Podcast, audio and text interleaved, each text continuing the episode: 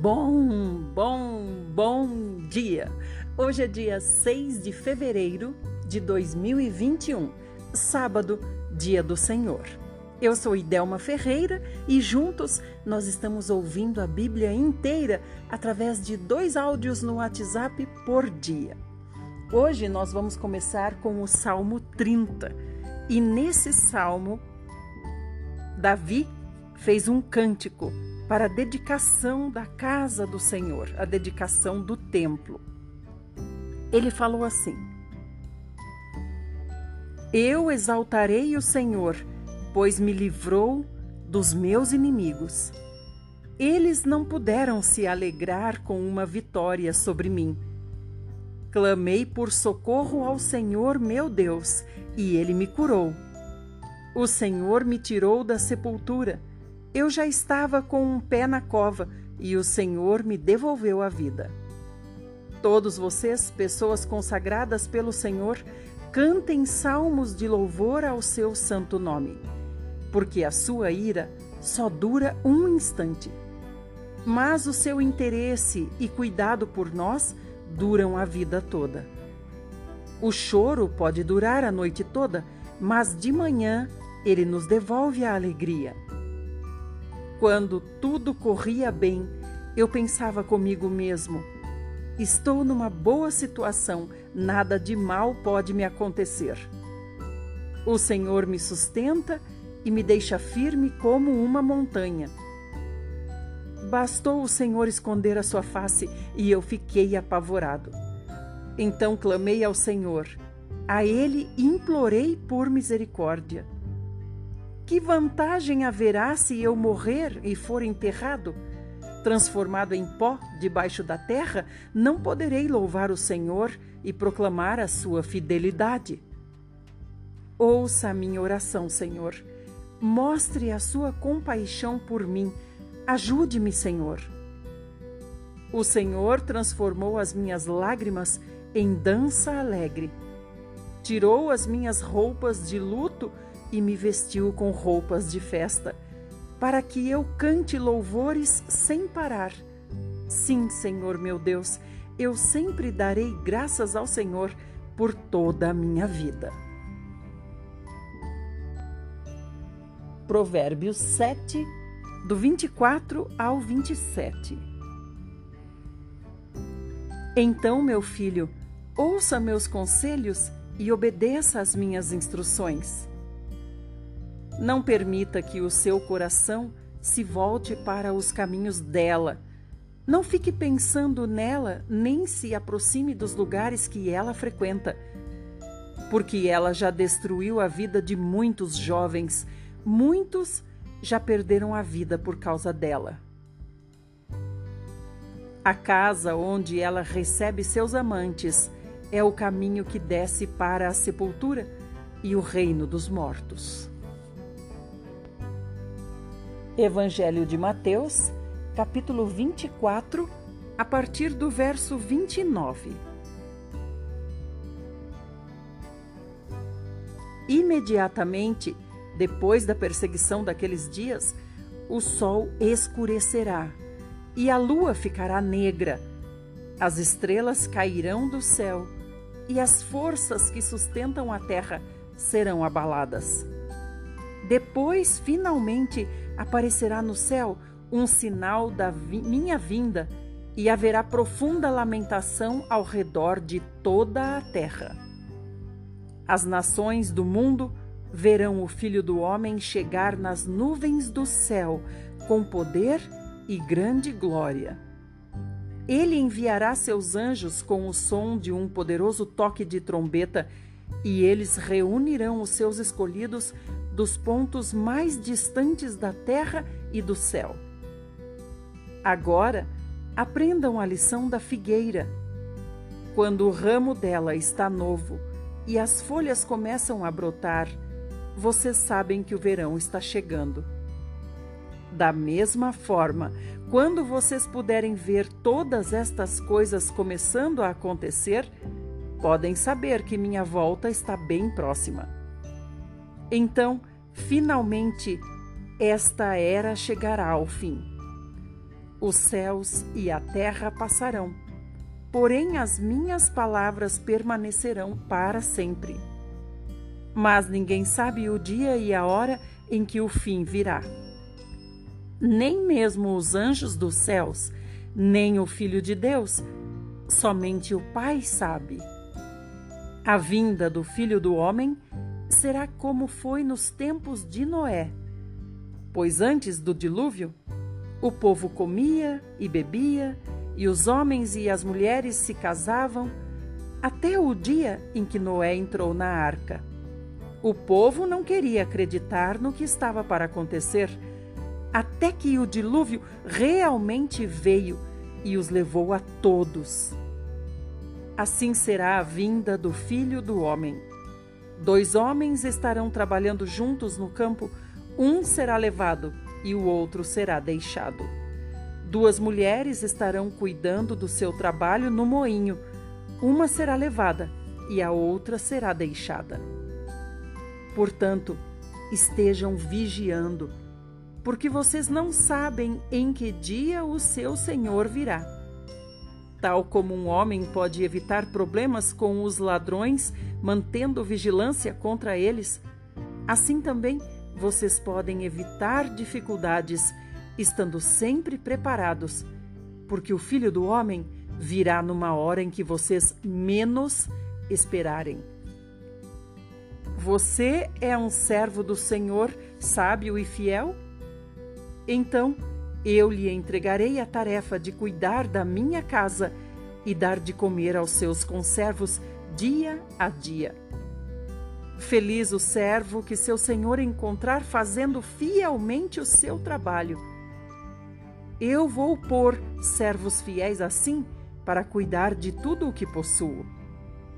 Mas se você for mau e disser consigo mesmo: Meu senhor não voltará tão cedo e começar a maltratar os outros servos, seus companheiros, e a comer e beber com os bêbados, o seu senhor chegará sem avisar e sem ser esperado, e vai castigá-lo duramente, e o mandará para a condenação junto com os hipócritas.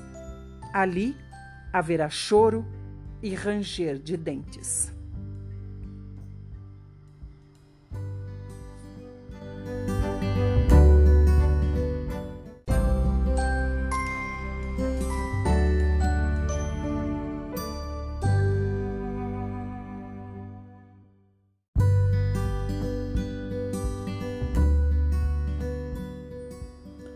Chegamos ao Velho Testamento. Estamos no livro de Êxodo, capítulo 23, e vamos a partir do verso 14. Celebrem uma festa em memória de mim, três vezes por ano. Primeiro, a festa dos pães sem fermento. Durante sete dias, comam pães sem fermento, como já lhes ordenei. Essa festa deverá ocorrer no primeiro mês do ano, o mês de Abibe, porque foi nesse mês que vocês saíram do Egito. Ninguém deverá aparecer diante de mim de mãos vazias. A segunda festa é a festa da colheita dos primeiros frutos. Depois do plantio, assim que forem colher os primeiros frutos, celebrem essa festa. A terceira festa é a festa da colheita geral. No final do ano, quando armazenarem do campo o fruto do seu trabalho. Três vezes por ano, todo homem deverá se apresentar diante do Senhor Deus. Ninguém deve oferecer o sangue do sacrifício junto com pão fermentado não deverá ficar gordura da minha festa durante a noite até a manhã seguinte. Tragam à casa do Senhor, o seu Deus, os primeiros frutos das suas terras. Não cozinhem o cabrito no leite da própria mãe dele. Vou enviar um anjo à frente do meu povo para guardá-lo pelo caminho e levá-lo ao lugar que preparei para ele Prestem atenção diante dele. Escutem o que ele disser. Não se rebelem contra ele, pois não perdoará os pecados que cometerem contra ele, porque nele está o meu nome. Mas se tiverem cuidado de obedecer ao que ele disser e de fazer o que ele mandar, então serei inimigo dos seus inimigos e adversário dos seus adversários. O meu anjo irá à frente de vocês. Ele os vai levar aos amorreus, aos heteus, aos ferezeus, aos cananeus, aos heveus e aos jebuseus. E eu vou destruir todos esses povos. Não adorem os seus deuses, nem ofereçam culto a eles. Não façam o que eles fazem. Ao contrário, destruam totalmente e despedacem suas colunas sagradas. Sirvam ao Senhor, o Deus de vocês. Então o Senhor abençoará o seu pão e a sua água, tirará do meio de vocês as doenças. Na sua terra não haverá mulher grávida que perderá seu filho, nem haverá mulher incapaz de conceber ou de dar à luz. Eu darei vida longa e completa a vocês. Mandarei adiante de vocês o meu medo, que colocará em confusão todas as nações onde vocês entrarem. Farei com que todos os seus inimigos voltem as costas para vocês e fujam. Mandarei vespas na frente de vocês. Elas expulsarão de diante de vocês os heveus, os cananeus e os heteus. Não expulsarei esses povos todos em um só ano se fizer isso, a terra se transformará num deserto e os animais selvagens se multiplicarão contra vocês.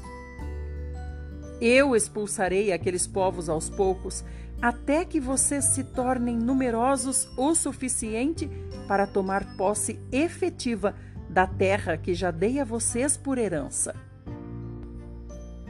Eu mesmo vou traçar os limites do seu país os limites serão estes: desde o Mar Vermelho até o Mar dos Filisteus, e do deserto até o rio Eufrates.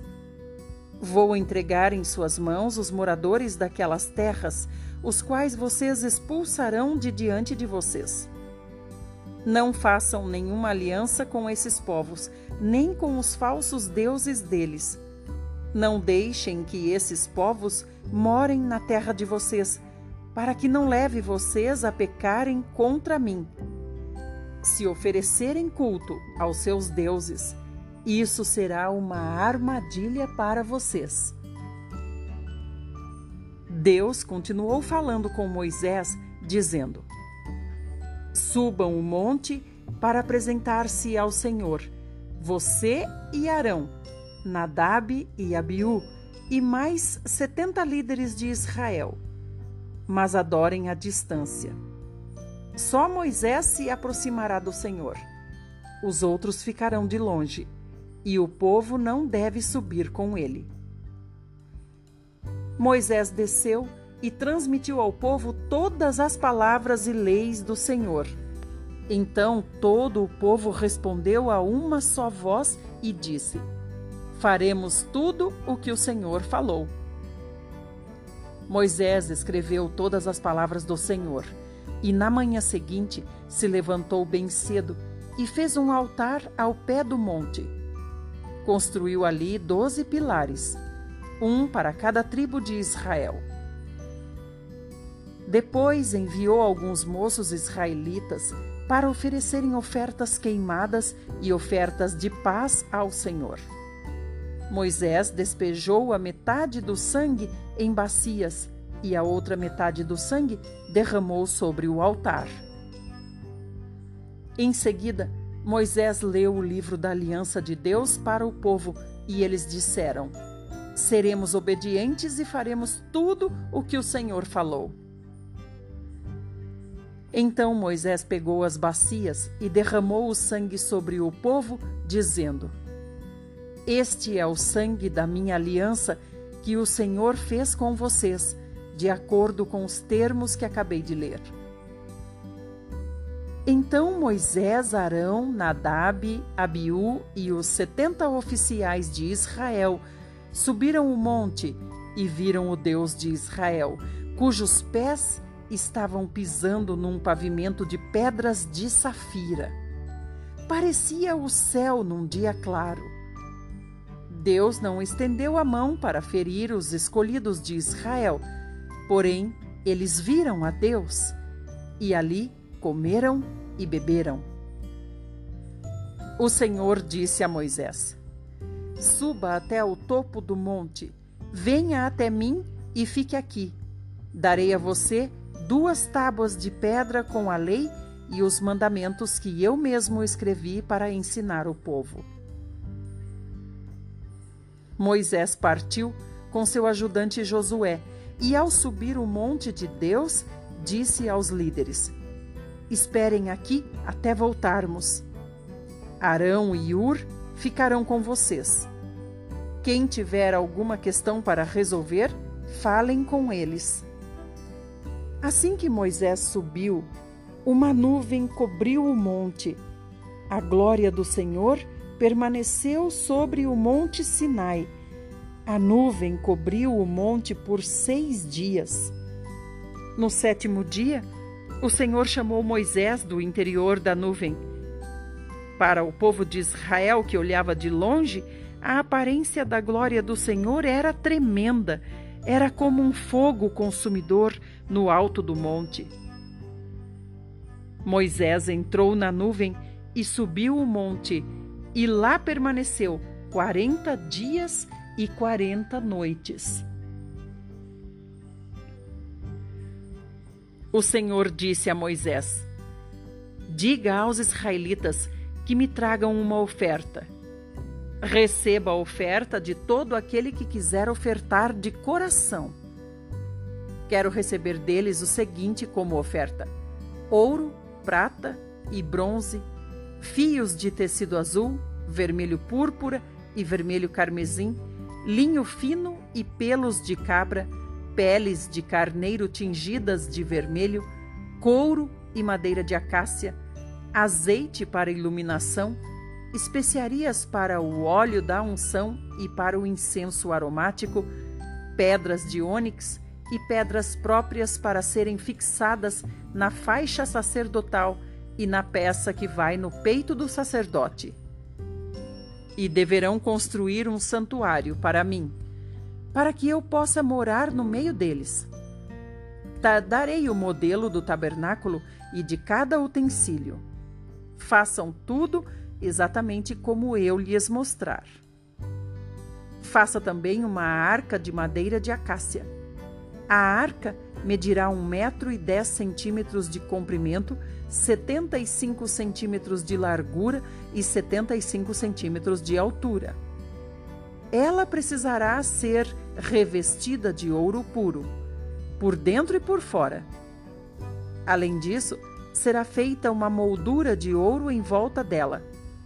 Faça quatro argolas de ouro para os quatro cantos da arca, duas para cada lado. Faça também varas de madeira de acácia revestidas de ouro. As varas serão introduzidas nas argolas laterais da arca para que possa ser carregada. As varas terão de ficar o tempo todo nas argolas. Ninguém poderá tirá-las. Dentro da arca, você colocará as duas tábuas da aliança, a prova da minha presença e de que dei a Israel a minha lei. Faça uma tampa de ouro puro. Deverá medir um metro e dez centímetros de comprimento por 70 centímetros de largura. Depois faça dois querubins de ouro batido, um em cada extremidade da tampa. Isso deve ser feito de tal modo que a tampa e os querubins formem uma só peça. Os querubins estenderão as suas asas para cima, cobrindo com elas a tampa. Ficarão de frente um para o outro, olhando para a tampa. Coloque a tampa sobre a arca. Dentro da arca, coloque as tábuas da aliança que darei a você. Ali, sobre a tampa, no meio dos querubins que estão sobre a arca da aliança, me apresentarei a você Na arca estarão as leis que dão testemunho da minha aliança. Ali darei a vocês os meus mandamentos aos israelitas. Faça também uma mesa de madeira de acácia com 90 centímetros de comprimento, 45 centímetros de largura e 70 centímetros de altura. Revista-a de ouro puro e faça uma moldura de ouro ao seu redor. Faça também um friso ao seu redor com quatro dedos de largura e uma moldura de ouro para esse friso. Faça quatro argolas de ouro para a mesa, uma para cada canto da mesa. As argolas devem estar próximas ao friso para que sustentem as varas usadas para transportar a mesa. Faça então as varas para carregar a mesa. Elas devem ser feitas de madeira de acácia, revestidas de ouro. Faça de ouro puro os pratos, os talheres, as vasilhas para o incenso e as jarras para as bebidas sacrificiais. E deixe sempre em cima da mesa, diante de mim, os pães da presença. Faça também um candelabro de ouro puro o pedestal, a haste, as taças, as flores e os botões formarão uma só peça. Seis braços sairão dos seus lados, três de cada lado da haste central. Cada braço terá três taças em forma de flor de amêndoa e será enfeitado com três botões e três flores. Assim serão os seis braços que saem do candelabro. Mas a haste central do candelabro terá quatro taças com formato de flor de amêndoa, cada uma com seu botão e sua flor. Entre cada par de braços haverá um botão e uma flor, além dos que vão por cima e dos que vão por baixo do conjunto de braços. Os braços com seus botões formarão uma só peça com o candelabro de ouro puro batido. Depois faça sete lâmpadas Coloque as lâmpadas de modo que iluminem a frente do candelabro. Os cortadores de pavios e os apagadores serão de ouro puro. Você precisará de cerca de 35 quilos de ouro puro para fazer o candelabro com todas as peças que o acompanham.